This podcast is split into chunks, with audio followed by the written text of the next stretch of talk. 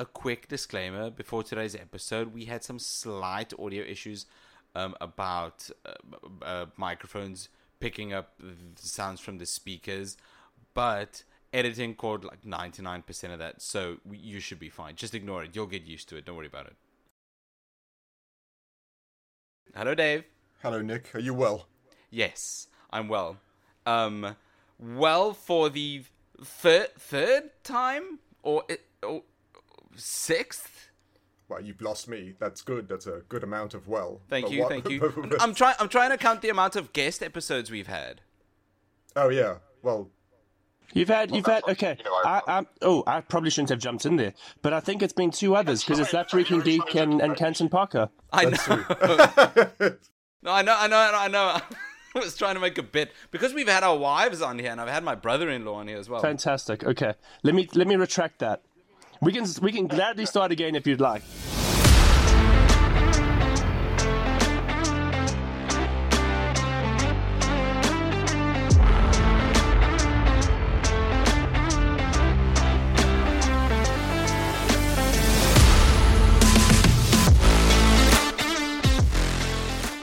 Hello and welcome back to a brand new episode of everyone's favorite podcast, the Critical Arcade Podcast. I'm your co-host Nick. and I'm Dave. Hello, Dave. Hi, Nick. Are you well? Yes, because I can count now. I know we have had three guests on this show from this day onwards. That's right. And it's only Yes, getting and th- better. this- I'm sure. It's, it's only getting better. This this this is only going to make sense if you've listened to, to this episode's cold open. That's very true. Oh, yeah, the- the power of editing. okay, who's our who's our guest today, Nick? To today's guest, we've got none other than Caleb Janssens, who, yeah, uh, Instagram YouTuber extraordinaire, uh, watching every single movie in existence. Please, Caleb, introduce yourself. I, I wouldn't say extraordinaire, but I really do appreciate the kind words. Oh come on! I've been watching your videos and stuff. You you you are pretty. You're doing pretty well. Like I said, it's it's in a in a space that's quite saturated with people. I think your stuff's pretty unique and a lot of fun. Oh, yeah. Like I said, I'd- I'd say you're, you're knocking it out of the park, as we'd say. You know, like, like I say, you're you're very humble. Let's say. Well, thanks, guys. I really do appreciate it. And yes, for those of you that are curious, it definitely did start off with movie only, but I'm definitely moving more into a, just a, I would say, geek culture space, and that be from movies to to video games, uh, comic books, just anything geek related. I'm kind of like dipping my toes into at the moment because. As much as I love movies, you can only talk about a movie so many times before you feel like the content you're creating is getting a little bit stale. So I've been trying to almost Yeah. reinvent myself so that there is new content coming out that people can can watch, listen to, and enjoy. Yeah, change That's making great. that variety, a jack uh, uh, jack of all trades, right? Get it, get in there amongst everything. No, that's very cool. Well, I'm glad you're transitioning into geek culture. We're definitely in the right company. uh, Oh, yeah, then. Definitely. So you're doing more video games, you say? Yes. So um, at the moment, busy working on Mortal Kombat One, which I know Canton and Alec are also both busy working on. So so shout out to them because the content they've created for Mortal Kombat has been amazing. Something that actually I'm not allowed to say at the moment is I'm actually even busy working on a video game myself. So me and my friends are busy making our own video game that we want to release to the public next year. So that is also very very exciting. Yeah. Yeah, That is Caleb's- very, very cool. You're one of these people that that that makes it uh makes like 48 hours out of 24 hours, right? You, you always Yes. you always seem to be doing something there. Something does here, seem like something. it. Like, do you sleep? like like I said, I'm always. How do you? I, like I said, the idea that you get all these things done, it's very impressive. It's you know, it's it's somewhat intimidating, but. Like I say, you, you, you review Netflix, you review games, you're making a computer game, you do uh, voiceover work. Damn, you, you make me tired. That's just a thinking about lot. it. Guys, I won't lie, I am tired. I can I have to I have to take my shoes and socks off if I want to count the number of mental breakdowns I've been having recently in regards to oh, burnout. Yeah, Oh, no. at least you're still young for now. You know that's what Yes. the youth's all about fundamentally. Yeah, And I'm it. glad you're still standing to join us for an episode on this podcast. exactly. Because this week, this week we had we had a very special game, a game close to a lot of people's hearts. Dave, how about you enlighten us? What did we play this week? Well, this week, as you said, it was it's a, a classic, definitely for my era of gamers because I think I was still in my twenties when this came out came came out, so quite old. Uh, this is Mass Effect, the very first one, the first one to kickstart the whole space opera uh, uh, extravaganza that, that that's now happened with Starfield and everything else that's coming out now. This is this is the the pinnacle, in my opinion. That you can imagine that I'm praising this game quite a lot because I love it. Uh, this is the pinnacle of the genre, the sci-fi adventure storytelling genre. Yeah. And you Or, know, I'm uh, super excited. This is the game we're doing because I love it. This trilogy, right, Yes, would be the peak. Not just so. the first one. Definitely not the first one. Yeah, what this is, this is where I already know there's going to be some contention because I love the first one. Now, granted, it's uh, because uh, there, there's memories and stuff in regards to my, my childhood or my, my young adolescence. But I, Yeah. this is why it's going to be a good episode because I, I understand because both you and Caleb are of a younger generation, it kind of hits a lot of marks that games now do today. Which is going to be a lot of fun, and and I believe this was actually the game Caleb brought forward because it's one of his uh, favorites, right, Caleb? Right, yes. Yes, that is 100% true. I will say this, though, and, and I'll, I'll get some hate because I know I brought up Mass Effect.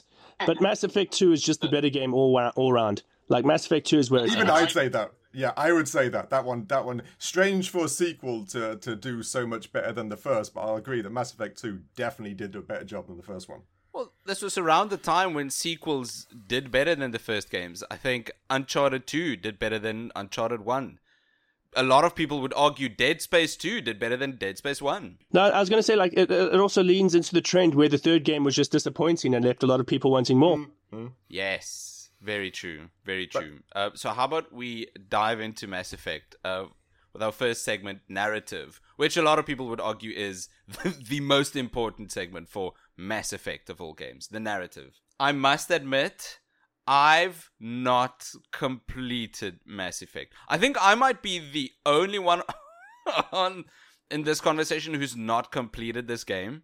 Is that true? It's a weird, well, it's a weird uh, thing because you actually, it's almost a taboo now, isn't it? In gaming culture, there's certain games that one should always have played: Mass Effect, Halo, uh, I guess Elder, Elder, um, Skyrim, and the Elder Scrolls games and stuff like that. Yeah. It's very strange because lots of people, uh, there's almost a taboo with certain games you shouldn't play, and Mass Effect is one of them. If you say you've not played a Mass Effect game, people go, "What? Whoa. How? How are you, How a, dare a- you." a gamer?"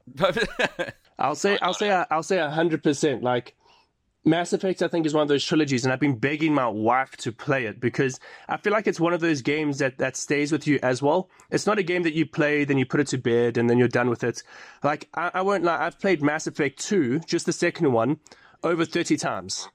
I've played, yeah, no, like because that was the only game I had installed on my computer at one point. So it was it was yeah. play Mass Effect or don't play any game.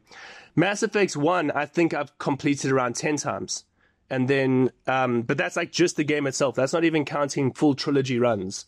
So like, Yeah, yeah, I've of course, dedicated so many hours to this game, and I think Mass Effect is definitely a great great place to start in regards to the trilogy. Well, yes, because it's the first one. I always love those little stories, like you say, you played Mass Effect uh, 2 so much because it was the only game installed. And there's actually, I always find there's so many stories just like that because we've all had a childhood where, well, gaming's relatively expensive, and there's one game that you've played to death just because, Because it was your the only favorite, one you had. the only one you had, or your PC wasn't strong enough to play anything else. And I always love, Yes. I, I always feel like every nerd or gamer out there always has that one game that they've played to death because it was it was it and it's all you had. And I love I love the idea that that's Mass Effect Two. Not only is it a great game and it's a great game to actually be the only game you had, but it will always uh, stay stay with you being that game. I love those. Out of interest, Yeah. out of interest, Dave, what was this game for you? Ah, that was Streets of Rage Three. Or the, I know Oh, wow. I'm going back now. Streets of Rage Three for the Sega. It was the only one I had, and it was two player with my brother, and that's I played that compl- loads. Um, but yeah, the the narrative of Mass Effect.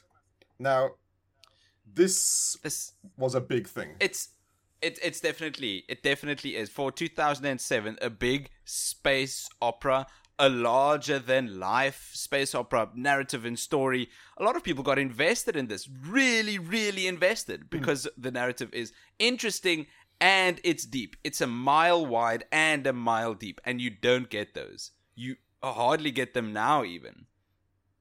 A, a story is either a mile wide and inch deep or it's one linear story and it just hmm. goes hmm. on forever. But Mass Effect was one of the outliers where it's broad and it's deep. Right? You could you could uh, uh, read the what what was it? The codex. Yeah, that's right. The codex in game. Yeah, you could read that codex for hours. Well, that yeah, that's what I wrote down as well myself in regards to narrative.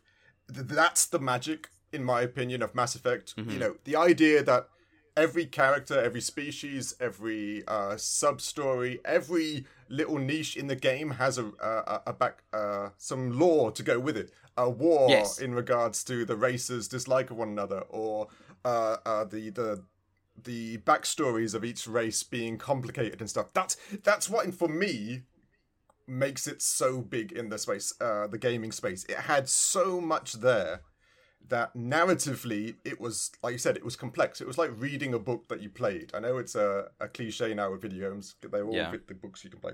But that's I remember when I was a, a young lad. That's what blew me away about this game. It was the first time it was a huge story in a huge world that grabbed me. I'm guessing it was the same for Caleb with Mass Effect 2, and then I heard uh, you went back to Mass Effect 1 just so you could find the origin, right? So what I actually did was I played Mass Effect 2, and then I had the opportunity of getting Mass Effect 1 and 3 at the exact same time. But I'd played Mass Effect 2 so many times, like, you know, when you played a later game, you can kind of piece together what happened before. So I actually yeah, went. Mass Effect 2. Then I wanted to, because I'd played so many times, like, well, I've got to make sure that I can conclude the story with my character. So I ended up going Yeah, from yeah, number two yeah. to number three, and then all the way back to number one. Oh wow. And so that was a that was a learning curve, having to like go flip. That is a that is a a, a lot of years in between these games. Yeah, it's true because Oh wow. you had Mass Effect 2 as the collector uh, straight away. Oh no, uh, Cerberus, right? Sorry. And then you had to go back to Mass Effect 1 to learn about Saren and, and his, his his adventures and stuff. Yeah, that's quite a big gap fundamentally in the story. But I get it. I'd have done the same thing. Sorry, But, but that co- that must have been. You said it was a learning curve, but that must have been just almost uncomfortable to a degree, right? Because all the quality of life improvements they've added, not only Mass Effect Two but Mass Effect Three, is missing for for Mass Effect One. How on earth? That's hundred percent true. And also, like, I feel like I, I got to experience something that made a lot of people upset because I remember going onto Facebook and stuff like that, and I had very limited internet access. But like, I was always doing research on Mass Effects, and one thing I noticed was everyone was always talking about why did they take out the overheating mechanic? The guns feel stupid now; they feel weak. Like, I preferred how the guns worked in Mass Effect One, and I was always like, I have no idea what these guys are talking about Yeah, I'm sure. Yeah, exactly. playing Mass Effect 3, then going back to the first one, I feel like I got retroactively angry because I'm like, well, now I understand why everyone was so angry like 10 years ago. okay. Well, that's quite a cool. That's a uh, that's quite a cool little journey just for yourself, anyway. Because, uh, like you said, I, I for one didn't like that overheating meha- mechanic of the game. I loved the ammo meha- mechanic in Mass Effect Two over the overheating one because it just felt more realistic for me. The combat in Mass Effect Two is a lot better than Mass Effect One, in my opinion. Um, but I That just does make sense. All these things are, I mean, subjective. Your feelings Yes, of course. towards them. But remember that Mass Effect 1 was originally an Xbox 360 exclusive when it first came out. You know, it only later got moved over to the PC. So it was coming on the back end of Gears of War, I believe, and uh, Halo. So it was. That's what I loved about it. Gears of War started off this thing where you did the a bit of a you had a great story, you had big muscled guys, you know, taking on the locusts and stuff. But then Mass Effect, and I still I still remember it just it being such a game changer. I remember being in the news. I remember being in newspapers and magazines and every game shop. How it had had it had uh, um, evolved into a, gaming had evolved into a bigger form of storytelling. Yeah. That that's Yeah. that's for me that I'll never forget. Now, and this and from and this game did it. It did that whole thing where who doesn't want to be Commander Shepard? Who doesn't want to save the galaxy? Who doesn't want to do the the the, the roles with which you can either be good or da- uh, bad? And this played that through. Like I said, I'll never forget how much fun it was to play as Shepard. Which, strangely enough, was originally only going to be female. There was never actually going to be a male character. It was always going to be a female until they changed that later. I actually prefer FemShep. I yeah. Oh uh, yeah, Caleb. Out of curiosity, did you only ever play as a guy, or did you did you change genders every once in a while? So I've done so many runs of the game. I've done male ship, ah, fem ship, paragon, renegade. How I, as Caleb Janssens, would, would do it. Then I've got like variations. I'm like, okay, what would I do if I was like I would give my own Shepards their own backstory to like try Yeah, explain no, their own exactly. That's what motivations because you have Yeah, those yeah. three stock backstories. I was like, yeah, but I've played those three now, so I'd like come up with a story that like mm-hmm. the one guy.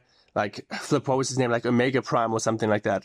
And mm-hmm. he's like he was raised on a Krogan planet, and so he he has a massive respect for the Krogan, and he he wants to make sure that they're all right because they are the people who raised them. So like I've played it with every possible variation, even ones that the game doesn't technically allow. So so that's cool. You Oh, went like full on role play. You like did your own your own thing, backstory. You just went every That's decision cool. That's had, had a reason behind it, right? Hundred percent. That's that's cool. That's deep. That's, that's like a, that's like Oh, a yeah. hardcore oh, game. Oh, yeah. That is.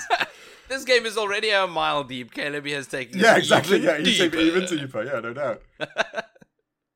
I remember the you you were talking earlier, Dave, about how the news was even uh, uh, Mm, picking up on this mm-hmm, game, Yeah, that and uh, yeah, on. it, it even ties into the na- the narrative. The news was picking up how you could uh, um, have relationships with your crew and just sleep around. Yeah. in, it in was a layman's sense, you could you could bang aliens, and that's what they didn't like. That's the thing. You could Yeah. yeah. Let's face it. Which which which which gamer out there or nerd or something would, doesn't enjoy that aspect of these games? You know, um, it's one of those. I remember on the news it was a big thing because you could, there, of course, the romance scenes, and I believe it was one of the first games that did. Um, uh, homosexual relationships and, and stuff like that. Yeah. So it was. I remember it being a big weird taboo that these were being displayed on video games.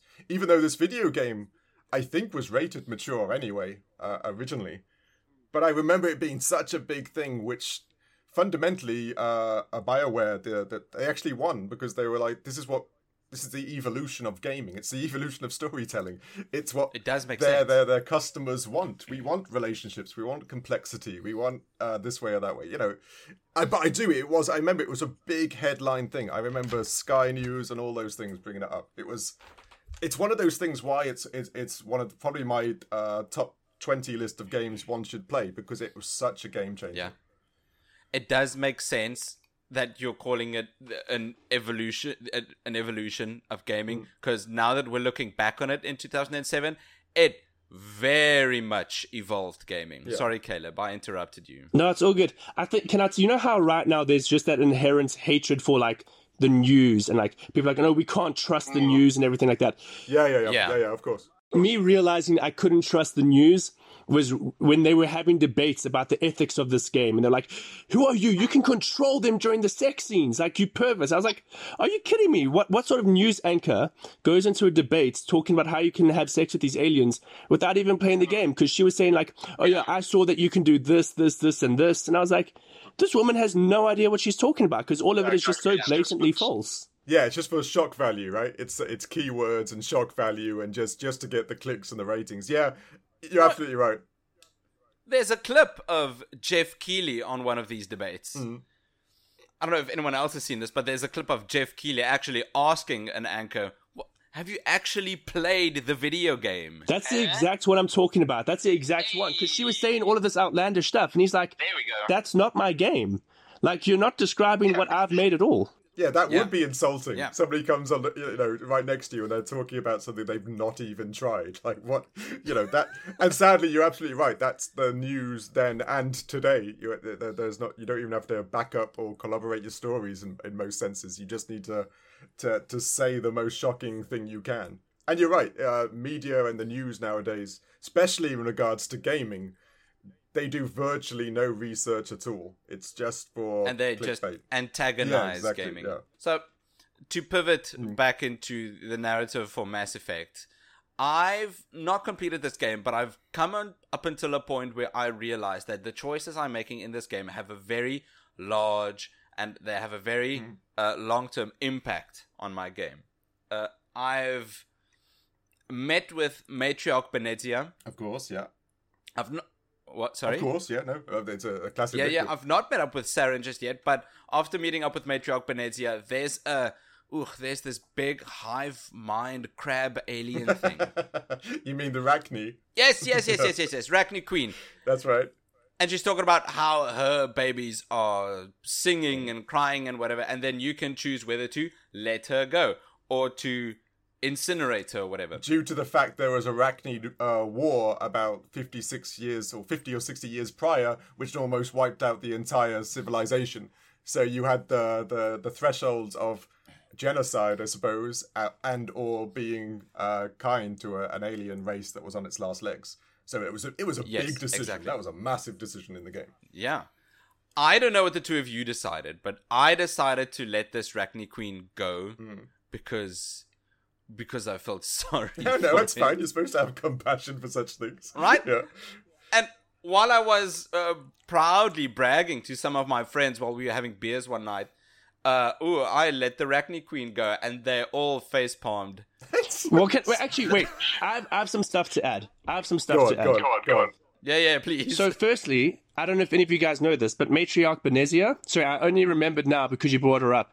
That is the voice actor for her is Billie Eilish's mom. No Yeah. way. Whoa! Well, that's one. cool. Yeah. I kind of want to give story spoilers, but like you, you, you haven't seen the rap- ramifications of releasing the Rachni Queen. But like, yeah, same. I've got that same feeling in my head. Yeah, go on. What's what's crazy is what's crazy is I think there's technically four different primary outcomes that can result of that because it impacts the second and third game, but primarily the third game. Because whether or not you save that Rachni Queen impacts the miss one of the missions for um, Mass Effect Three, and then of those outcomes, they're different depending on your decisions in Mass Effect One. Yeah, So, like, right. there are certain things that literally can't happen because of your decision in Mass Effect 1, and vice versa. If you kill her or if you let her go, then in Mass Effect 3, there's certain things that always happen and certain things that can never happen. That's so cool. Yeah, in this is in so this space cool. opera, the, the decisions really do affect the future, and not just in the single game itself. In the the, the, the second, the two others too. And yeah, I know exactly what you're talking about, uh, Caleb. I know, we, like, we don't want to do spoilers, but yeah, I know exactly the part, and I know exactly what you're talking about in regards to either uh, uh, letting them go or or killing them off because it is a big deal. It is a massive deal in these games. At least, at least someone else gets it. Yeah, I know. I'm, I'm, I am biting at the bit right now. Just yeah, not, not, not to, to, to, to tell Nick or anybody else listening because Fine. it is, a, it is a big decision, no doubt. Then let's then let's move on. Uh, the Reapers. Yeah. The Reapers in this game. Are, I'm a bit confused. Go on. Are the Reapers the same uh, things as the the Geth? No, not even a little bit. yeah, exactly. so Uh, if you actually, this is what's crazy. If you actually want to know what the Reapers are, you don't even have to play all three games. You have to play all three games plus the DLCs, and then you only understand what the Reapers actually are. and of Oh, course they actually released comics, books, uh, a couple animated films, I believe, as well. You know, the lore in this game is deep and again, a mile wide and also a mile deep. fundamentally the Geth were synthetic robots that the uh was it the Quarians made to- to, fight wars for them. Yeah, thank you. And then became sentient and went against them, and then the Reapers kind of used them. Yeah, it's it's a, it's a big long thing. the Geth, you know, Oh, it's wow. complicated. And then later on, you get Legion. Yeah, it's it's it's a big thing. You need to I'm out of my yeah, yeah. The st- that's the thing about Mass Effect. The story is so gorgeously deep and complex, and this is yeah, this is why it's one of those uh, top twenty for me, and always will be. What's what's also crazy about Mass Effect, like as someone that again I'm going to talk about the whole trilogy here.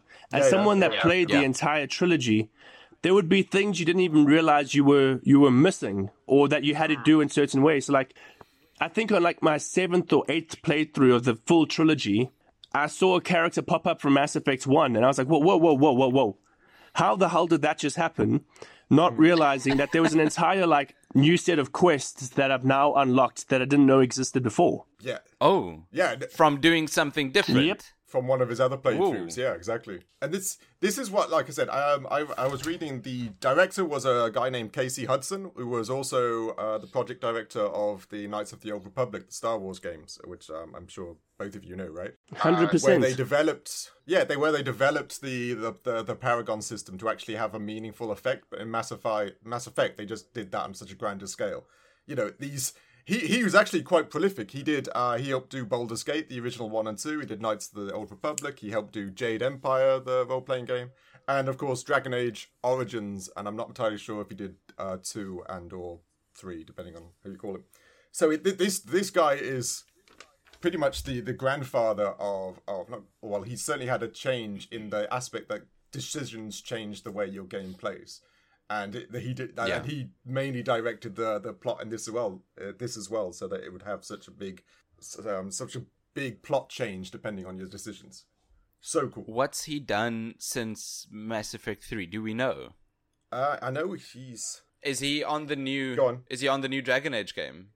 I think he might be. I'd be surprised if he wasn't because I think he's been on board all the Dragon Age games so far. But I know I think he jumped from BioWare to somebody else and then back to BioWare. I forget. Yeah. Mass, Mass uh, Effect 3 really took BioWare on a loop because everything was like the timeline they had in regards to what they could turn around was actually ridiculous. And you can actually feel this when you play the, the game. The third act is so rushed. And yeah, no, I agree entirely. Yeah. What for Mass Effect 3? for Mass Effect 3, yes. Like, Okay. it's very, very rushed at the end of Mass Effect 3. And you can actually see that, like, if you play the game, you can see exactly what went wrong. And I know a lot of people hated um, working on Mass Effect 3. I think it was because EA was just pushing for so much and had so much, like, conditions. And if I remember correctly, I remember, like, Casey Hudson, I think, even left as creative director straight after the game was Yeah, released. Yeah, I think you're right. I think that's what I'm remembering in my head too. He did leave because of you know we all know the stories of EA and not that they're not the nicest company in the company in the world. Uh, and yeah, I agree. I remember we all know the ending Mass Effect 3 was never great, still isn't.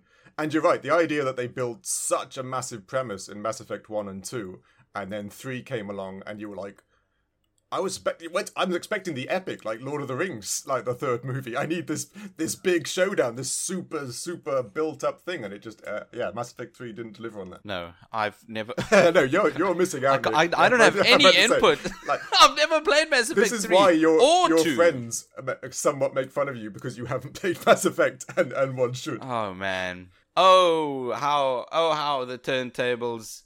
Your friends are making fun of you for not. yeah, I know, I know, right? Back in the back in the day, you were made fun of to some degree because one was a geek or a nerd, and now, of course, Yeah, you're yeah. making fun of because you haven't played enough.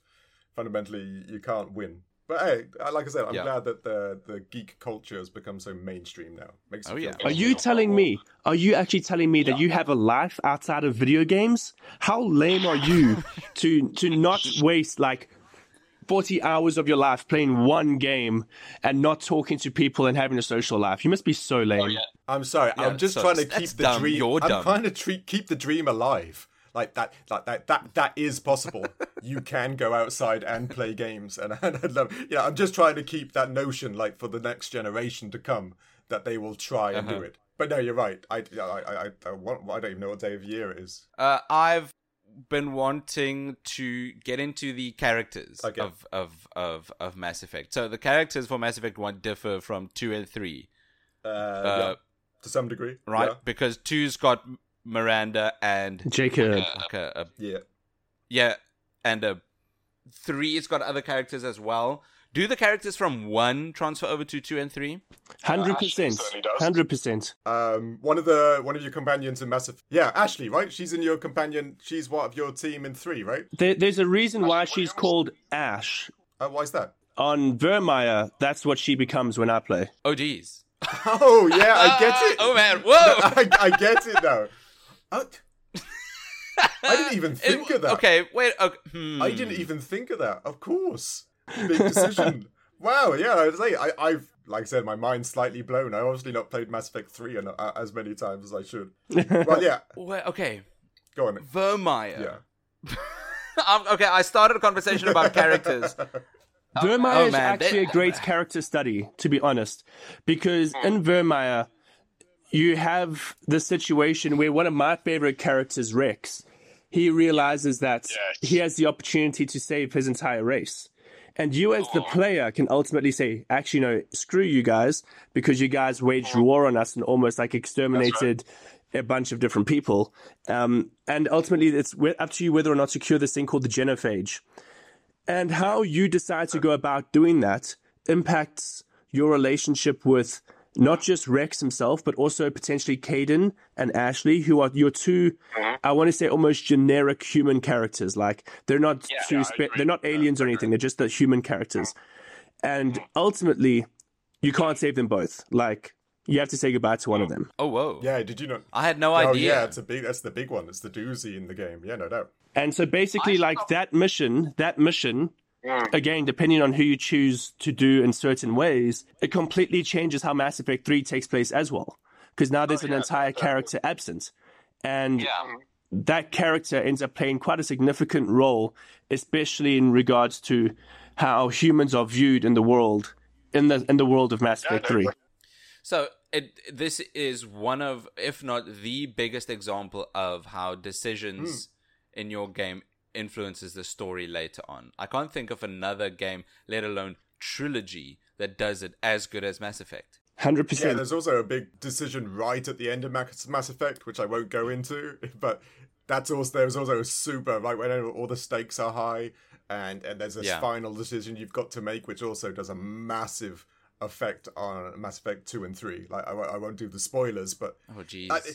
Like I said, this is what I love about you. You bring up the Kro- uh, Krogans, my favorite, because they're they're the battle craze. They were they were uh, chemically castrated due to war and to stop their numbers. And uh, later on, the genophage, uh, which they tried to cure, the Salarians feel super guilty because they designed it.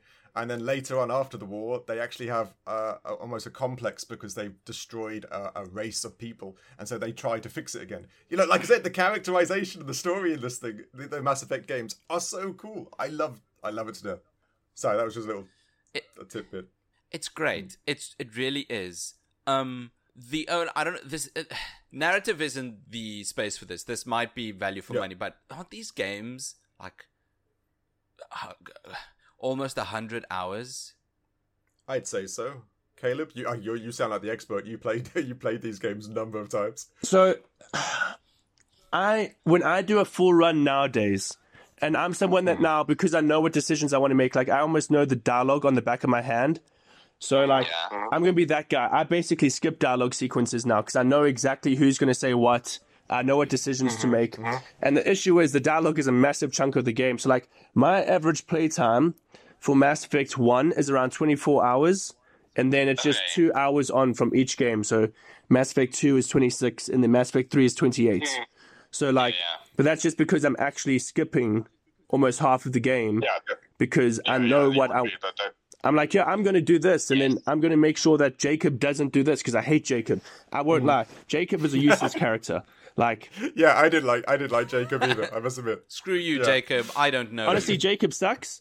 I'm going to get a lot of hate, but I think Miranda Lawson is, is the, the best love interest, except for maybe Liara. Oh, I agree entirely. I like I said, Miranda, the mm. gameplay, uh, Mass Effect Two was definitely my choice. Well, okay, but now we're getting into the most important mm. question of probably this entire podcast. Uh, who would you bang? hey, man, granted. Now the complexity of that question isn't actually that simple. There are there, there are multiple uh, people, and like like Caleb says, it depends on On the your playthrough. playthrough, what kind of character you're being, right? Oh, okay. So, But there is actually only one real answer, who? Yes. and that is Grunt. I loved Grunt. I also loved Grunt.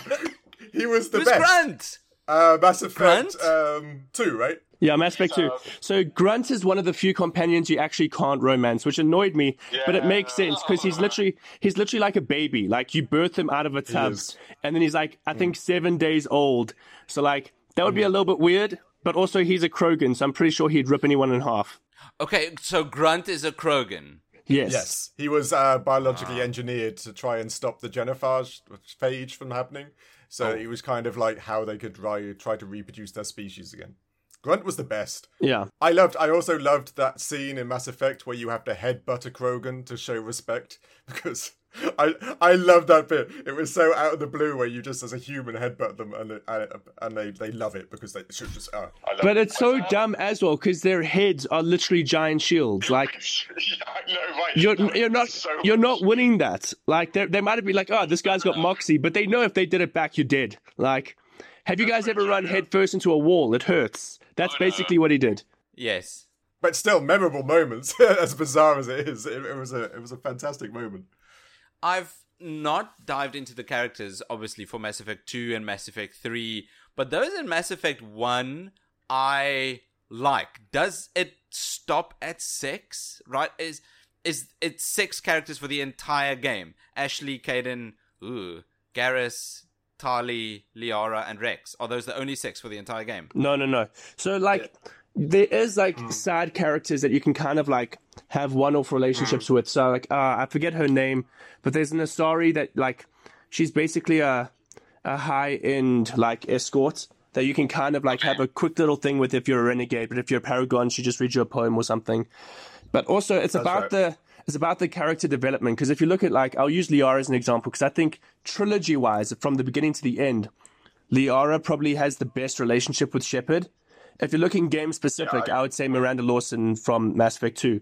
But Liara mm-hmm. throughout the whole game, maybe even Tali, because both of those characters go from this point of view where they're mm-hmm. they're kind of young and na- naive, and then life Yeah, happens to Yeah, them You're right. You're right. and they become a lot more mature. And it's not just what I like about this game is none of the characters they all have relationship problems. They'll be like, "Oh my gosh, you you've done mm-hmm. this, this, this. I disagree with your choices here." But these are also characters that are carrying the weight of the entire universe on their shoulders. So like Wow. they're kind of they're written so well in the fact that you never once go, "Oh yeah, this is just like a school kid romance." You go, "No." Mm. They realize that like the world is ending and in many ways, some of the characters view relationships as distractions because, like, no, I don't want to, I don't want to do this. We need to focus on saving the world. So that it's a very mature look at how people aren't stagnant. There's a ton of character development between the two games. Yes. Oh no, definitely, and he, and he's right. Like I said, these are the, the main six are your normal ones, but you've also got Joker, the Navigator. His Yeah. story develops, and your relationship with him Oh, develops. whoa. Even even the Doctor, um, uh, the the yeah yeah exactly. There are lots of side. He's right. There's lots of side characters that you actually develop relationships with, not necessarily romantic. But they become your your your your your crew, your actual crew, the people, even if they're not on the Normandy anymore. You get the attached you- to these yeah, people. really, really do.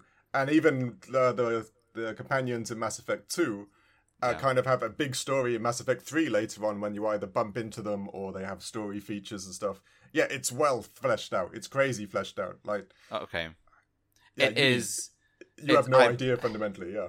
I don't. I don't because well, because I've got ten minutes per day to play games. yeah, that's true. Jumping that's right. into a, a hundred plus hour trilogy that I Mm, need stuff. to read most of the time, Mm. I don't know. I don't know. Um, but anyway, I think we could keep going we could about narrative, Naruto all day. 4. I know I could. Yeah, exactly all day, but we need to get. Let's go on to visuals because we've still got five more segments left. this is going to have some contention, right? Because you know how how spoiled we are visually now. Like I've I've been looking at Armored Core. That's a beautiful game. We got all played Elden Ring. Stunning game. These game games now are like like you you often say, Nick. Their artwork, you know, they they really are pleasing Yes. to the eye to see. And like Caleb said earlier, when you go back to Mass Effect One. The, the, the retrospective that you get can be somewhat jarring, right? Definitely, I've not played these games on the original Xbox. Well, yeah, Um, I d- I've just played the legendary editions. of course. So I've got I I don't know what these games looked like originally. You see, yeah, so that's the thing. Like, you can tell that, especially Mass Effect 1 is, is a 2007 hmm. game. And you can look Yeah, at it from two point of views. Like, the graphics are limited by the hardware of the time, but the aesthetics of the game is amazing. Like, you can walk around the Citadel today, even not playing the Legendary Edition, but you can look at the architecture and you realize, stuff, this is incredible because not only are they having to design something that looks nice, they're having to design something that looks nice that feels alien at the same time. And every single Yeah, no. alien culture, like you can tell there's different cultures because the characters wear different clothes. They they they they walk differently, they talk differently, they so there's there's a difference between something that looks pretty and something that's designed mm. well. And I'll say Mass mm. Effect 1, before it got the update in the Legendary Edition, not necessarily a pretty game by today's standards, but it's a beautifully designed game from a from a design point of view. Mm. That's it. That's it. That's my that's my same argument for uh, Dark Souls in 2011. The game looks it looks it really doesn't look great uh, graphically wise. The graphical fidelity is nice and low. But the art direction is what puts it through the roof. And the same for Mass Effect, right?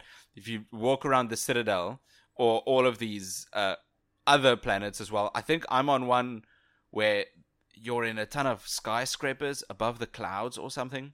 That's right. Uh, the end, full of Geth, right? Yes, yes, it's full of Geth.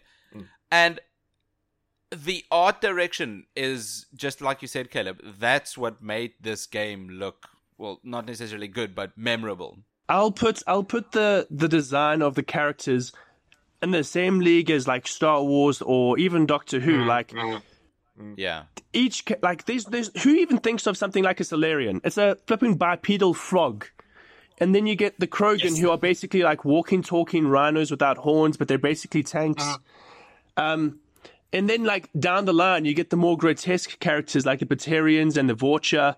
Like they're all so incredibly different. and it's like like you said it's the the uniqueness of their background that they like um you like you said the salarians being amphibian they also have two eyelids and because they're because because they're amphibians and amphibians are known to have quite quick um uh, healing properties uh, because and they've they've times that by ten that uh, Salarians think very fast. Their synaptic responses are very quick. That's why they're super intelligent, and they actually speak faster because their brains work faster than most others, and that's why they always speak in a rapid rapid tongue and are like in a hurry. And they've done that with so many. There's there's I don't know what they're called, but there's those big heavy dudes that talk really slowly and they're big and muscular and they've got big bone structures because the planet they're from has got a heavy gravity. And there's oh, so many who wear Oh, yes, masks. the Elcor, I think. I think they're the Elcor. Yeah. They hang out with their hand Yeah, out a lot. Yeah, exactly. That's right. That's right. And that that's the cleverness. It's the fact that every design choice, especially like you said with the characters, there's a reason. There's a reason this one is big. There's a reason this one is small. There's a reason this one wears a mask and this one doesn't. That's There's a great. reason why uh, the Asari are all female. There are there are no males. You know, it's so clever. They're, you know, they're, they're, uh, visually, like you said, like you said, Star Wars and Star Trek and Doctor Who the depth that went into the characters they made and the races and the species and the conflict amongst them visually is just it's just a meal to take in Yeah, it seems it seems like you you can immediately tell apart everyone. You can immediately s- uh, tell who's who. I'm looking at screenshots of the game now. I'm seeing uh there's I think this is Mass Effect 2 because I don't think he's in Mass Effect 1. I might be wrong though. There's a green guy. It looks like he's got an exoskeleton with black eyes. Who?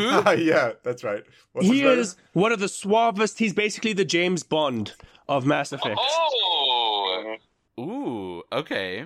he was also an assassin he was cool he was This he guy was- he looks was- cool. yeah he, he, he is he's very I cool like but no that's only mass effect 2 does he come back in mass effect 3 caleb i forget Yo, he does, but like, it is. There, there's like, I think, uh, one, two. There's like two or three ways his story goes down, and all of them are heartbreaking. okay.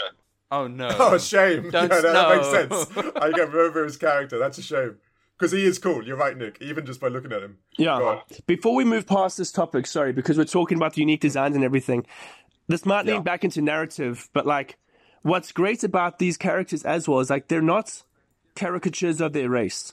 So like, if you take, um, let's actually use Thane as an example. You only ever see Yeah. two of Thane's race because they're very, very rare. And the other one you see is Kodak, who's his son.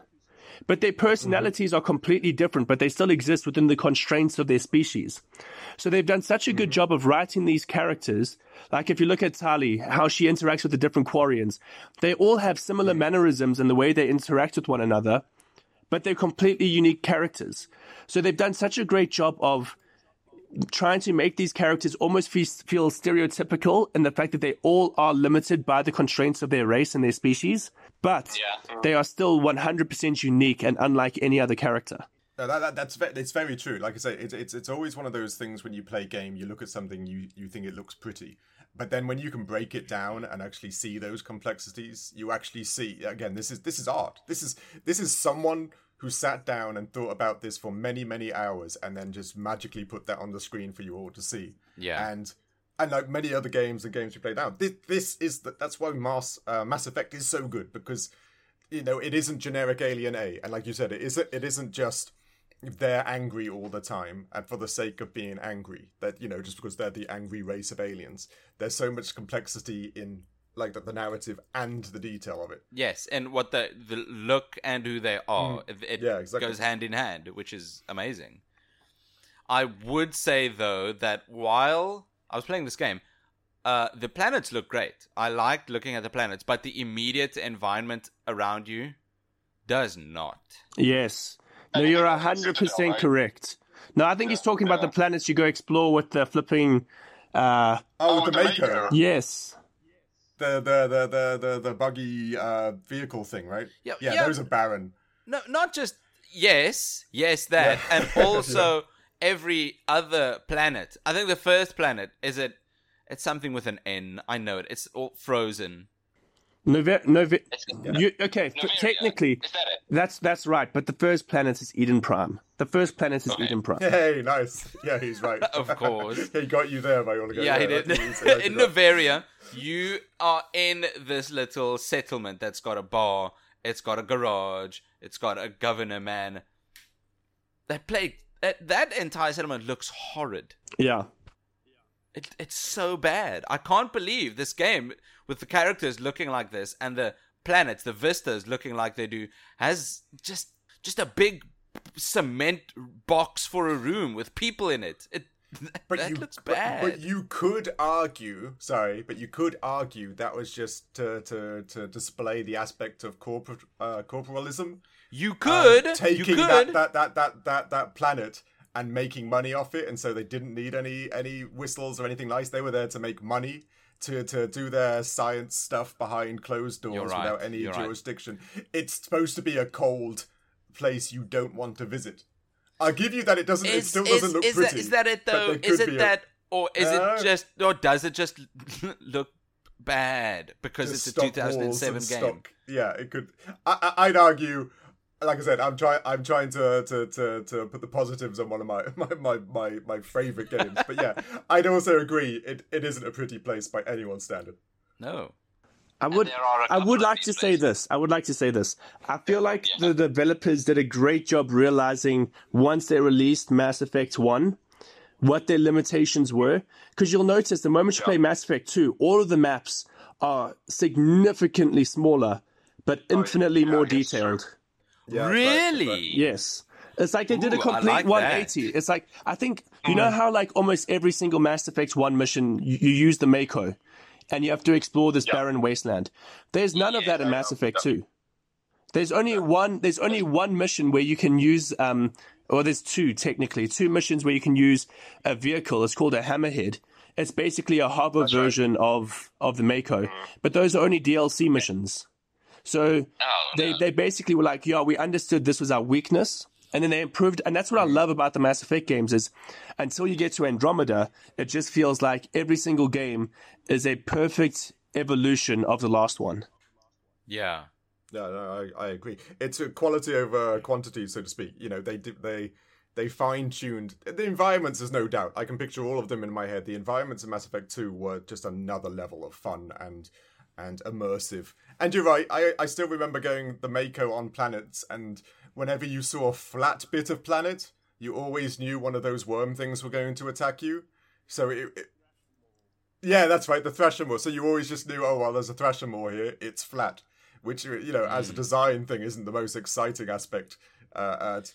But remember, Mass Effect Two also had that weird scanning the planet mechanic, which was Which I loved. Don't So hate weird. on. I, I loved the mini games. Oh, really? and it's probably just nostalgia, but I loved the mini games in Mass Effect 2. I could hack and bypass with my eyes closed. Like I can still hear yeah, music in my head. But those those planet ones, they just they there were too many planets. There was just too much. They were like, "Hey, look at all the planets you can go to. You can't technically Yeah, go exactly. onto them." But what was nice about Mass Effect 2, and I'll say this as well, so you got the hmm. ability to scan planets overall. What they don't Yeah. tell you in the game at all, they literally don't tell you this, is that you do get side missions. And you can unlock them, but they're not like they're they're in your journal, but they're not highlighted or anything like that. That's and there right. are yeah, certain that's right. I know what you missions, there are certain planets you can go to and scan, and then they'll just like, oh, Mm. stuff, like this person's in trouble, go to the planet and save them. Mm-hmm. And like, you actually have to explore so many different planets before you can find one you can actually interact with. But they're all so, Mm. so, so unique in the way they're designed. Like, there's this one, it's just a mist planet, and like, as you move through the mist, you have these like fire spitting spiders that approach you. Like I haven't played that island in a while. I mean, sorry, that planet in a while. But like, you never know what you're going to experience when you visit these side planets. So you have Yeah. your, your primary hub worlds like the Citadel, Yeah. like Tuchanka, like Ilium. Then you have your mission worlds where like you go there once or twice to do a mission. And then you get these mm-hmm. side planets which are not even registered anywhere effectively that you can just happen That's right, Yes, across. I remember. That's right. I remember. So a exploration is rewarded. Exploration is rewarded, which is something that the game mm. doesn't actually tell you until you discover it for Yeah. yourself. Mm. Very few games do that. I th- the latest one that I can think of is Elden Ring. It doesn't tell you shit, but if you go explore, if you go look around, you will be rewarded, and that's cool. That's that's good game design. I, and just one thing visually, I gotta say, the Normandy now has become an iconic spaceship. You know, I I I wouldn't put it quite up there as Millennium Falcon or the Enterprise, but Yeah. I think most people, even you, Nick, must recognize the Normandy from from ten paces away or something. Yes, You know, the, true. and the and the N seven uh the uh, That logo. shirt or the armor because you know that was cool. Even even when I was in my when I first played the game, I thought I I want that armor. That's one of the things this game always did really well was the armor looked cool. I know it's a weird thing to say, but No, it but was always true. yeah, it was really like sexy and or badass and stuff like that. And it was that was a really weird detail they put in that the armor always looked cool, doesn't matter where you are. Yeah, yeah. And even if you pick up new armor and you put it on, Mm. it still looked cool. Yeah, and it was snug. Like there was no there was no pop bellies or anything in Mass no, Effect. and you had all these had six-packs. sh- shoulder pads and oh, Yeah, exactly. very cool. Cool's the right word. And I think that's that's also a good example. Sorry, talking about the armor system. The armor and the weapon system is completely different in Mass Effect 2 and 3. Like mm. what they wanted to do, I feel like what they really wanted to do is they wanted to focus on storytelling and then quick, sharp, intense action sequences. Because mm. you don't pick up guns and you don't pick up armor the way you do in Mass Effect 1. It's a completely oh. different system. Um, oh, No, very much so. In fact, the armor system in Mass Effect One's kind of boring. listen. You- okay, you- you wait a minute. I need. I need to. Version I, five or version six of the one you had before. Yeah, I, I need Go to on. say something. yeah. It really sounds like Mass Effect One was just the first pancake. Yes, 100%. It was the waffle child. Yeah. You always screw up on your first waffle or pancake. Yes, and they added a ton of sugar, so people still ate it. Mm. But then when Mass Effect 2 and 3 came around, they made these systems that a lot of people fell in love with. Um, and that maybe fumbled the ending of the trilogy. I don't know. But Mass Effect 1, Yeah, is that the best starting point for anyone trying to get into this uh, trilogy? It's supposed to be. It's supposed to be, but I, like for example, I told my wife just go straight to Mass Effect Two, because Mass uh-huh. Effect Two does a good enough job of telling you what happened before that you can piece together everything. You just have to like really concentrate. But if you are someone that like, so for example, my wife's favorite game is Red Dead Redemption Two. That is a smooth game, game, and everything makes sense, and she hmm. plays that game like all the time. So if you go from something like Mass Effect, I mean, from Red Dead to Mass Effect 1, it's going to feel like a downgrade and it's going to feel like a chore. Yeah. But if That's you play, jump, yeah. if you play Mass Effect 2, then 3, then you go exactly what happened to me. Well, damn, I really want to know how this game starts. And then because you're so invested in the story, you're willing to put up with the, more clunky stuff. Okay. Mm. And you will put up with it because you're invested in the narrative already. Yes, 100%. Hmm, that makes a lot of sense. Yeah, I was fortunate enough to to to see the evolution evolution from when I played one, and it just came out. Then of course I was hooked, so I definitely ba- uh, bought Mass Effect Two when it just came out. The same with Mass Effect Three. I probably I potentially even pre-ordered it. So, but I do I do completely I get what you're saying entirely. I do agree. Mass Effect Two is massively the better game, and you're right. You don't need to play Mass Effect One, but when you've played it, the idea that you don't know the origin story, yeah, that would get me too much. You, you have to, you'd have to go back. But yeah, I, I go on. If Go you on. play Mass Effect Two, then Three, you you experience mm. something, right? But if you go back and play Mass Effect 1, the amount of changes you make to the game, and also this is something I didn't know until I replayed the game, there are certain mm. cutscenes and certain characters you will not meet ever if you only play Mass Effect 2. You have to play Mass Oh. Effect 1 first. And then just because you've makes played sense, that game, it will reward you by going, oh, remember this character from the first game? Uh-huh. So there, you actually, when you play when you play two and three again after playing number four, I mean, after playing number one, it feels like a whole new experience because there's so many things that just pop up that weren't there before. Oh, that's yeah. I can see that. Yeah, you're right. You'd actually have a complete new gameplay loop because uh, this is one of the first games that actually used the save state that you had in uh, the other game to to load into the next one.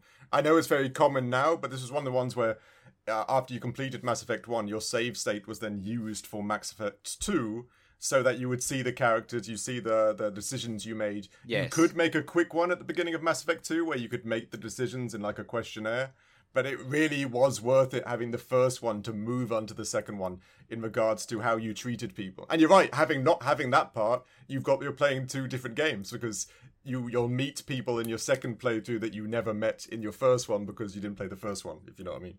So Yeah, like right, it's it's cool. it's crazy because again, like I played Mass Effect two like maybe nine ten times before I got hold of Mass Effect one and 3 mm-hmm. and mm-hmm. I remember playing Mass Effect one and then playing Mass Effect two. And all of a sudden, all the characters I met in number one, like for example, there's this green Cele- uh, green Asari you meet in number one, and then mm-hmm. all of a sudden she appears in number two. I'm like, no, but I've walked past this place before. You're not supposed to be here. But just Yeah. because I'd invested a few hours into the first game, uh-huh. I got it. Uh-huh. And talking about moving the saves across, like it's it's crazy that they implement that because think of about all of the other great RPGs of our time currently, and that being the Elder Scrolls. And I understand the Elder Scrolls and Fallout, you're not playing the same character, but they deliberately mm. set up the world where what you did in the previous game can't impact what's happening. That's why they're always in different true, places and years apart. Even mm. The Witcher, and I love The Witcher 3, but it doesn't carry your mm. decisions from the first two games. They kind of ask you a few That's questions at true, the yeah. beginning, uh-huh. but it doesn't uh-huh. actually carry over your individual questions. I guess it just it's easier to make a game that way, right? Because you don't have to. It's like Baldur's Gate three. They've done a, a masterpiece work of decision making and the, the Yeah. different doors one goes through or doesn't go through. That's hard. That's that's a massive undertaking. And like you said, with The Witcher, I guess it's easier to concentrate on one story and those decisions compared to adding all the others beforehand. Because you know, Yeah. those those different doors you take would get into the thousands later on as you, as you go down through the games. No, it is it is is remarkably well done. really is. Um, I I had to be the one to keep uh, cutting Moving these segments Yeah, short. that's right. we can we can even have a follow up episode, but let's move on to the audio, Mhm. which is another part where I think the Mass Effect trilogy shines. Not just voice acting wise, but for the soundtrack as well. Well, I just got to quickly ask. I know Nick, you won't know this, uh, the answer. There. You won't know this part, but uh, Caleb, have you watched Aliens? Uh, you know, yes. the yes. Alien movie, of right? course. And you know who Bishop is in Aliens? Yes. Do you know he's the voice of uh, Admiral Hackett? It was my favorite. Part. No way. It makes so much sense. I can hear it now. I can hear it. Yeah, Bishop is. J- uh, now, Nick, I know you won't know this. You've not watched Aliens, have you? How you you've you didn't even ask me. Sorry, Nick. Have you watched Aliens? No. well, there you go. Did you? There's your moment. Well, Bishop is iconic. Talk, talking iconic, about uh, Go on, Caleb. talking about the the voice actors. You know who does Admiral Anderson? I know. Um, I can picture him. I forget his name. He, he he's he's. That's it. He's he's always everyone's father in like movies and stuff, right? I can I can picture him. Yeah.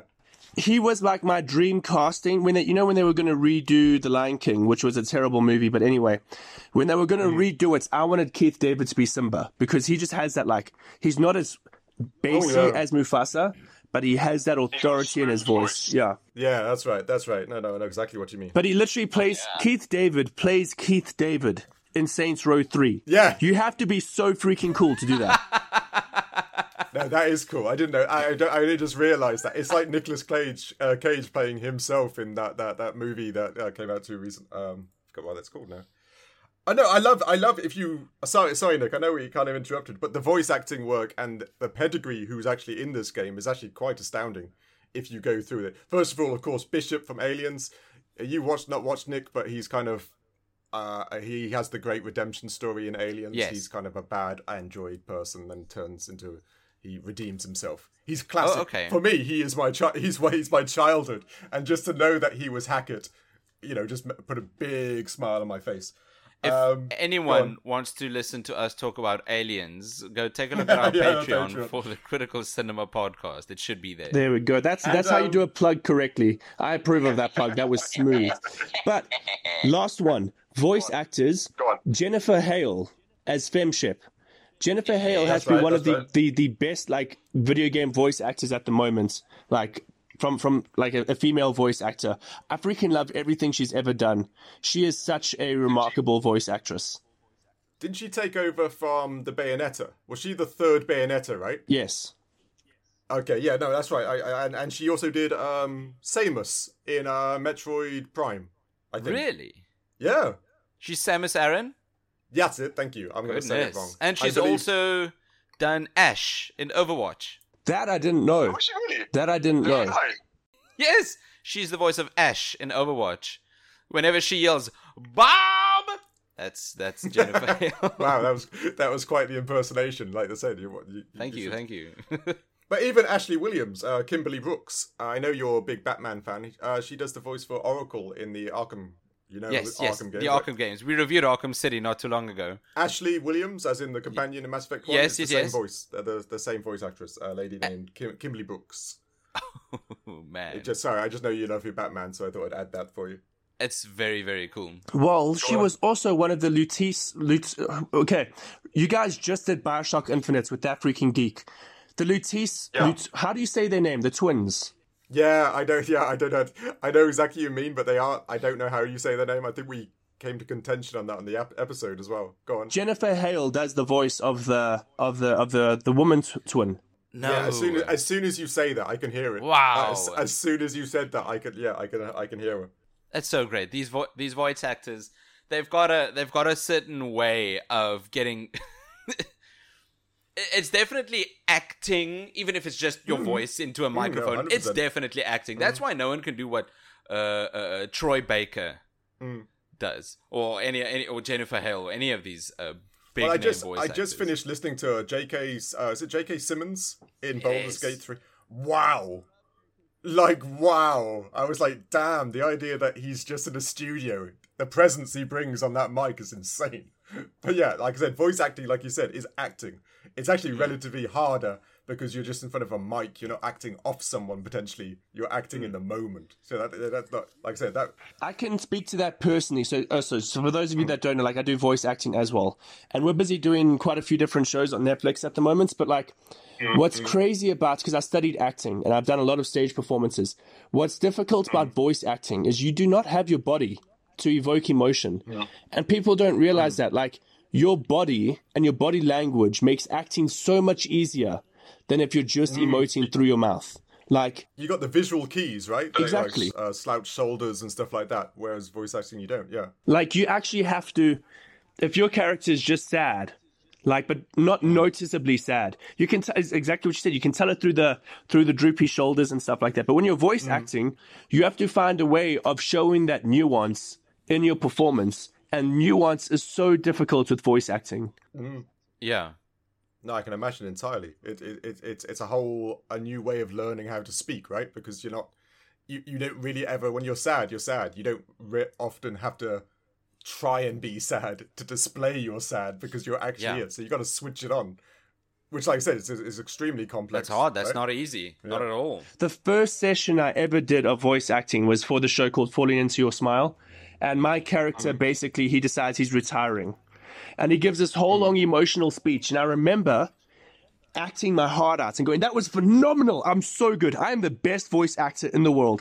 And then I listened to the playback and it just sounded like I was talking normally. Like, Oh wow! put so much effort into my body jarring. that my voice wasn't reflecting it. And that's the thing. Like, your voice has to do the heavy lifting. Oh, that's cool. Like I say, I can I can imagine the the, the jarring effect of being high, like so high that you did so well, and then you hear it and you're like, whoa, like like I've got I've got to relearn everything. Yeah, exactly. Yeah. that's kind of that's cool. I like that. So, I think for a game in 2007 to have this much voice acting everywhere is impressive in its own, right? Just having voice acting everywhere, if it's good or not, but just having it in the in every corner of this game, that's fantastic. Especially when you compare it to like the Skyrims of the world, where they have like maybe 12 Yeah. voice actors for every single NPC. Yeah. yes. No. It, No, I I agree. And out out of curiosity, um, you being the audio guy, what was the soundtrack like? the soundtrack for this game it does it makes me think that this is exactly how i think a sci-fi rpg would sound like right if you're walking through the citadel I'm I'm sure that track is going through all three of our minds right now. Yeah, yeah. Now, walking through the Citadel. For me, it's always for me. It's actually the the, the, the interactive map on the Normandy. You know when you get oh, the yeah? whole map up and you get this like ah, twinkly. Uh, that's the one I'm thinking about. Yeah, that one, I'm thinking about. Oh. That one always catches me every single time. Dun, dun, dun, I I can't do it. I can't do it justice. But yes, that's the one. If there's if And there, it's because you listen to it so often. if I had to say three things that really stood out to me when it comes to like the audio of, of Mass Effect, the first one is whenever you pro- approach a mass relay and you jump into that light speed, and you have that like right. that build up of that, that will always stick with me. I freaking that sound effect like it used to be my ringtone. No, I can. No, I can I can picture that. No, no, like, like there are so many on iconic bits. Especially sad. Strangely enough, it's a weird one for me. There's one part when you're you're ever in fight and somebody keeps shouting, "The enemy is everywhere." And strangely enough, that's been stuck in my head for so many years. I swear I hear it when I play any game that's like a first-person shooter. I always Yeah. hear, "The enemy is everywhere." I want to say I'm going to say two things. Two things. The first one being okay. It's not Mass Effect One related. It's Mass Effect. It's Mass Effect Three. But that soundtrack, "Leaving Earth," that they use in some of the trailers, and then every time you have a nightmare That's right, sequence, yeah. that blah blah, that like with just the piano is bone Yeah, chilling. yeah, yes, Yes, that's that's right. No, I, I, I can hear, I can hear it in my head now. You're right. That's right. And then talking about NPCs, another voice line I'm fairly certain all of you guys would have heard if you've played Mass Effect 1 is that voice line, I will destroy you. Yes, that's right. It's the same. It's the same type of one. Yeah, you're right. I, I swear to this day, doesn't matter what I'm playing, Counter Strike. Uh, it doesn't matter any any first person. I hear those sound effects in my head as I come onto the screen. It's it's part of me. I'll tell you something super awkward, Yeah. right? That line sounds cool in your head, right? And espe- Jack even actually says it in Mass Effect 2. But I was on a rugby trip Yeah, that's once, under 16 tour, bunch of like testosterone filled rugby players. And I'm busy taking a hot shower. And one of my uh, teammates decided he was going to prank me and ended up throwing in ice cold water into the shower. And it was one of the most Oh, horrific right. experiences of my life. Yeah. And I ran after him, stark naked, into like the park where everyone was because I was so angry. And all I remember shouting while I'm standing there wearing nothing was, I will destroy you. And then straight afterwards going, Yes. damn, that Yes, was. yes, yes, yes. It's cool in a video game, but it does not work while you're Yeah, naked running in a real- rugby in- field. in- yeah, you're you're there vulnerable, naked in a rugby field, and that's the first thing that comes to mind. But I, I, but it just shows how these sound effects are kind of imbued into our, our our subconscious to some degree because it's it's all there. Be it uh, from this, from from classic games like uh, Counter Strike. I always hear "fire in the hole." I don't know if you played that game.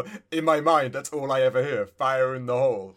You know? yeah, over like the intercom, the walkie Yeah, exactly. Right. Yeah. The- You even hear the grenade. Tuk, tuk, tuk, tuk. Yeah, exactly. Yeah, really do. That's right. Yes. Oh, the, it's funny how these become part of your your gaming uh, subconscious now because they're all Yes, in there just waiting for uh, to be rekindled. especially if the with older games the older the game Mm. is the more these sound effects just especially for SNES and NES this is this is an entire bonus episode for music or sound effects for older games we can get into um I wanted to get back to the music for Mass Effect I think that the music not only sounds exactly how a sci-fi RPG would sound like but what I really uh, appreciate is in this game they use m- much much less of an orchestral soundtrack and more synthesized sounds due to the nature of the game. This being a sci-fi game out in space, no orchestra, but synthesized sounds. That's great. It just makes so much sense, but you don't think about that type of thing.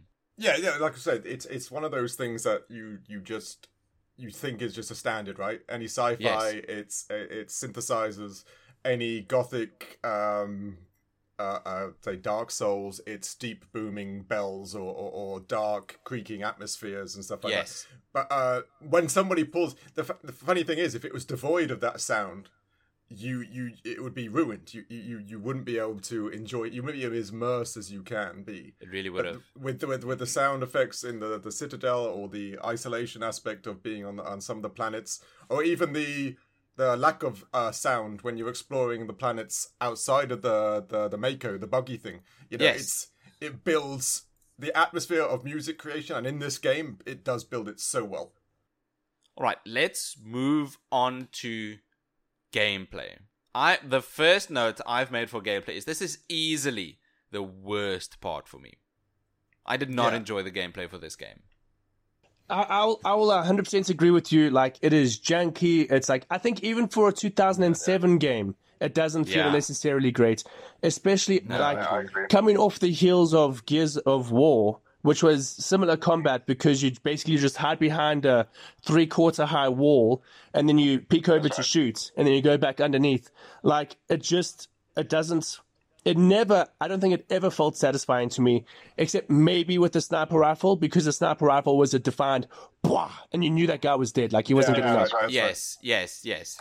But you're right. I agree. The gunplay, you know, we all like this gritty uh, body dynamics, falling over, shooting people in the head for extra damage. You're right. It was all kind of missing in this. It was serviceable, and that's about as far as the the, the gunplay felt for me. It You're was, right. So, but it didn't feel like No. other games that came out in 2007 was BioShock and Yeah, that's Crysis. true. and You know, it's like the Gears of War, gunplay all felt those- impactful. Um, here, I mean, if you shot the Geth up until they died, they wouldn't react to your bullets at all.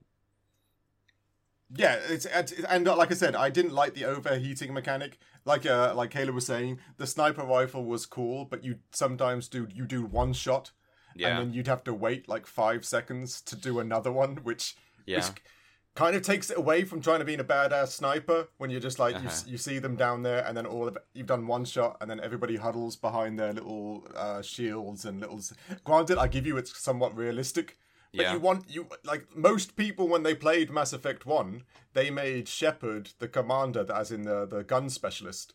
Which Yes. later, if you actually, I I like playing the bio the bio uh with all this floaty sphere things. I forgot what it's called. It actually limits your gameplay quite a lot because all you've got is the guns. You're not a tech specialist. You're not a biotics uh, biotics uh, specialist.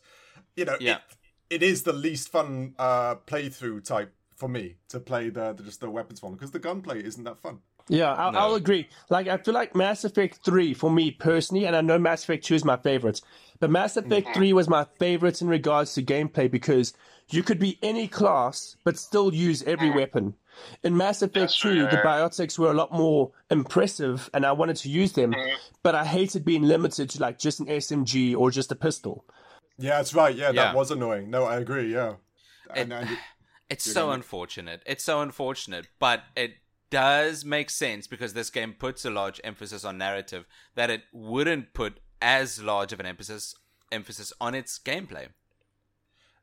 It does make sense, unfortunately, but it also sounds like they figured that out um, when they got to Mass Effect 2 and 3. Yeah.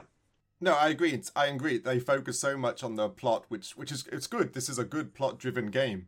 That things like the gameplay, like the even the Mako, the the, the driving around on the planets, the the. The, even like you said, the little mini games were fun, but they weren't particularly complex. I, i.e., unlocking the crates or and cracking these things. They were quite uh, simple. Um, but like you said, it's it's it's more story driven. They definitely uh, drop the ball, especially in Mass Effect One. Like you said, like Caleb said, they generatively get better as the two others come on. And that's good to hear, and I can totally see why a lot of people fell in love with the trilogy because it just got better.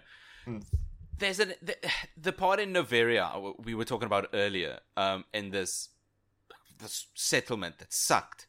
I think I hated it as well because you needed to solve some sort of conspiracy and talk to a dozen different people. Yeah, that's right. And they're That so wa- far away from one another. Yes, yeah, they really yes. were. I'm That's so- true. I remember that. They really were. that part had me pulling my hair out. That's not fun at all. And Shepard does that like jog run. He doesn't ever actually run. He just does that weird little. Even when you're sprinting, you're just jogging with a blurry screen. Yeah, that was that was frustrating. I remember that. No, I didn't. I didn't like that. The gameplay, I scored it low. I, it's no, it's a it's a miss. But I'll have to try Mass Effect two and three to see if it Yeah, you really do. You really do. Do we have anything else for gameplay? I'm good. I have one thing to add. Go on. The Yeah, go on. Mako actually handles better in the original version than in the Legendary Edition, especially when it oh. comes to steering, because they did the stupid thing that I hated in the Legendary Edition, where wherever you pointed with your turret, your car would turn to face it. And in the Yeah. original, they didn't do that. So you could be driving straight but shooting right, which made killing oh, the Thresher Maws so easy because you could just drive circles around them. But now, mm-hmm. because you go wherever the turret points, you kind of have to drive at them, shoot, then turn at the last second.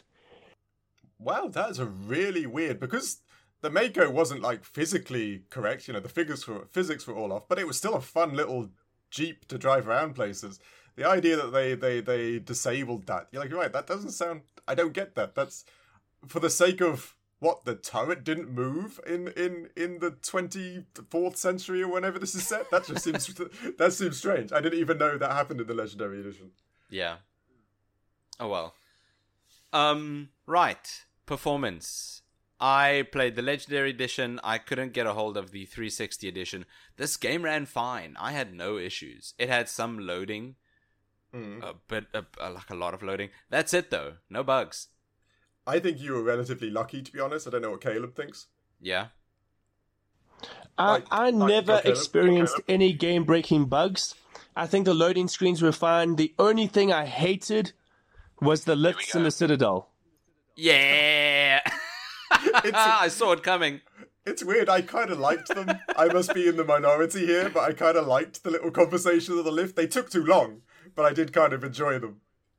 That's me. Do you think do you think that sometimes the loading stopped? It completed loading, but because the conversations weren't finished, Yeah, it could be. the elevator just kept going. Mm. Was that the case? Did that happen? Ah, then it's I- a no from me, dog. I had one great glitch, which I'll always remember because it was hilarious. On the Citadel, there, you get the opportunity to go go dancing on the dance floor with Flux Yeah. owner, the little the little fella, and I, my game glitched out so much I couldn't deactivate the dance. So I remember I remember going in there and you're hearing that. duh, duh, duh, and he's just doing his uh, Shepard's just dancing away, and I remember Yeah. getting up to go make a coffee, and nothing changed. And so for about an hour or so, I just left it, and Shepard just danced in the background in my house whilst I was doing things with the little guy for hours on end. It was a weird bug, but it will always be memorable for me to be a very strange, fun moment in there. That's But like yeah, a good bad bug. the Mass Effect was buggy. It was. Okay. Okay. The PC, I, I originally played the PC one, so it's not actually the 360. I jumped straight in on the PC when it came out, or later on. But Well, that was a that- buggy mess. Does that bring down its value for money? Because Oh, I don't think it does. It, I don't think it does. There's No, a ton, really. a ton of value in this game. There's a lot of game here. Yeah, it depends on your views. Like I said, we we all get games released now that are buggy messes. It's almost come Yeah. into a standard of the gaming sphere, so it's it, it, it- it's hard to compare because most games are bugged now. Uh, Yes. a handful of the ones that aren't. Um, Yeah, go so on. just in regards to replayability, I'll say any of the Mass Effect games, like they're all stupidly replayable. Because whether it's a simple decision of, cool, I'm going to use a custom FemShep, or I'm going to make my own version of FemShep, or male or female, like gender's one thing. And then you play Paragon, then you play Renegade, then you just go do a run through where you've done things you've never done before. Then you do f- a focus on exploration. Like each game is so incredibly different. Then you focus on different weapons and you focus on different abilities. You can play this game so many times. It's incredible, really. Yeah. You really can do that. And Caleb, you're a living testament to the amount of times you can play these games and keep it fresh. Hundred percent, hundred percent. I feel like I've said hundred percent far too many times this episode. yeah, we always think that. Out of curiosity, if you, when or if and when your wife decides to play it, are you sitting right next to her, watching her, and just seeing what decisions she plays, she chooses, or or, or would, are you coming to her afterwards? We have a rule that I'm not allowed to watch her play games. Oh, do you What? backseat? Are you a backseat uh, gamer? I'm not a backseat player. But then she'll always be like, no, because when you watch me, like, then I stress too much. What if I die, etc. Because like, it's the same. We'll be playing Overwatch together, and she'll be getting like a hundred kills, and then like, if I'm just waiting to respawn or something, I'll look at her screen, and then she'll just be like, fine, I'll kill myself then, and then she'll just like Whoa, yeah, you're not allowed to look at all. well, fair enough. Like I said, I, I, I can understand the gaming bubble, and it is a special place for a lot of people. Um, Yeah. but yeah, I like the idea that you know that, that, that's you're not allowed to look at all. you look at Don't your screen, I look at it. mine. Yeah, exactly. That's cool. So, so, so, so you'd come to her after she's completed the game, and then that, that's when you're allowed to share uh, views and points, right?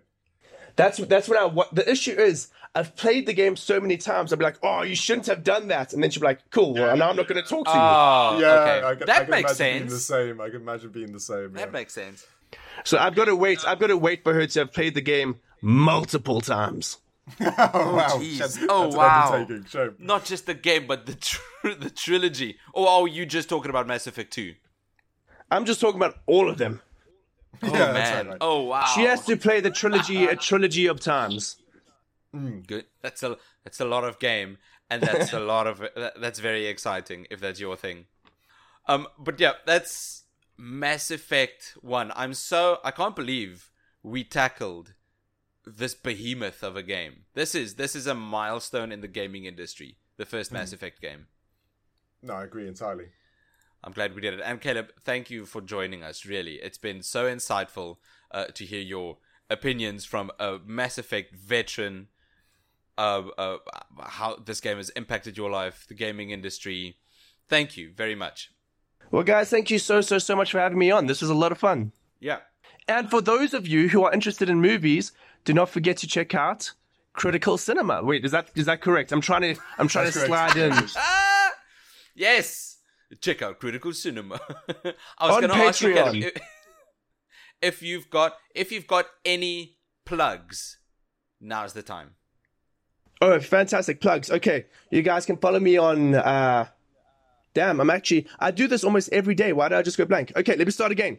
You, you guys can follow me on YouTube, Instagram. Those are my two primary platforms. Um, basically, where I focus on anything geek culture related, but primarily focusing on movies and video games. And catch him at Comic Con uh, in Joburg, right? Because you know, Yes, Comic Con, Joburg. I'll be presenting, which is awesome.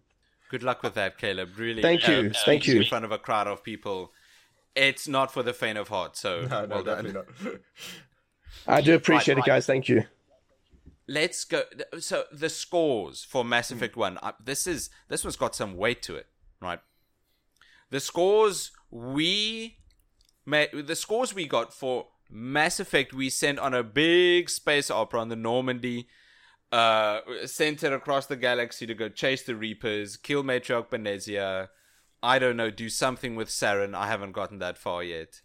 Uh, it came back to Captain Anderson on the Citadel in the form of a B minus, B minus, which is a a very respectable score, even Yeah, for the especially first one of the first trilogy. Yeah, that's what I was thinking. The first game, it's it's a solid, and it is still a B minus for me. I am biased, uh, but I'd still say B minus is fair because the graphics are a bit meh. The Yeah. story, the story itself is good, but, But the that's what actual, it's about, the story. the companion stories and the actual atmosphere and stuff. That's that's where it gets me. That's where it gets the pluses in my I book. see. I see. Okay. That makes sense. Well, thank you for listening to this week's episode of the Critical Arcade podcast. If you'd be so kind, you could leave us a review on any platform you listen to this podcast on. It'd help us a lot. Uh, you could follow us on our social channels, on Threads or Instagram, or you could catch me on email. I'm nick at criticalarcade.com. And I'm Dave at criticalarcade.com. But besides for your email, Dave, where else can we follow you?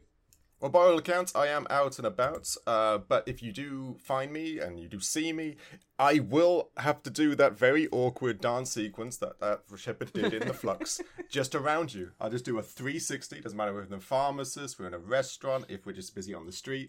I'll do the cheesy little dance until you know you get tired of it. So if that's you- your thing, by all means, Yeah. follow me. But if you if Are- it's not, go on. Are you going to do it for hours on end? Yes. Yeah. yes, I will do Yes. it hours on end. That, that Uh, that's that's my dedication to the to this craft. Yes, That's definitely. a no. That's a no from me. Rather, follow us on Patreon for uh, Critical Cinema, where we review movies like Aliens, Um, and whatever massive list Caleb is gonna give us because, because Yeah, he's bound to add to it. Yeah, exactly. Yes, he's already added 300. Yeah, Not 300 like that many. movies. Yeah, the movie. Yeah, Not. the movie 300 with Gerard Butler. Um, but yeah, yeah, yeah. I'm sure you would. I'm sure you really could. yeah, he'll do it. Uh, Dave, how would you tell us? What have we got lined up for next week? Uh, next week, uh, we've got a game I'm not sure if anyone's heard of. I, I don't know if you've heard of it, Nick. We're playing a Men in Black Alien Crisis for the Wii. No, no, I've not. I Like, No. no, No, don't, no. oh, so I'm so glad because I'd be like, whoa, like you know, we've we've got his opinion on Mass Effect, but he thinks Men in Black Alien Crisis is a great game. You know, Well, was we've not played it. We've not played it, We don't That's know. true. That's true. It could be amazing. Caleb could be right. This could be the greatest game. in He could be. Games. I doubt it, but I, I think you know I, I'll go with an open mind. yeah. Um, but yeah, uh, check out next week the Critical Arcade podcast for Men in Black Alien Crisis. Caleb, thank you once again for joining us for this episode, and we'll see the rest of you next week. Cheers. Cheers. Bye bye.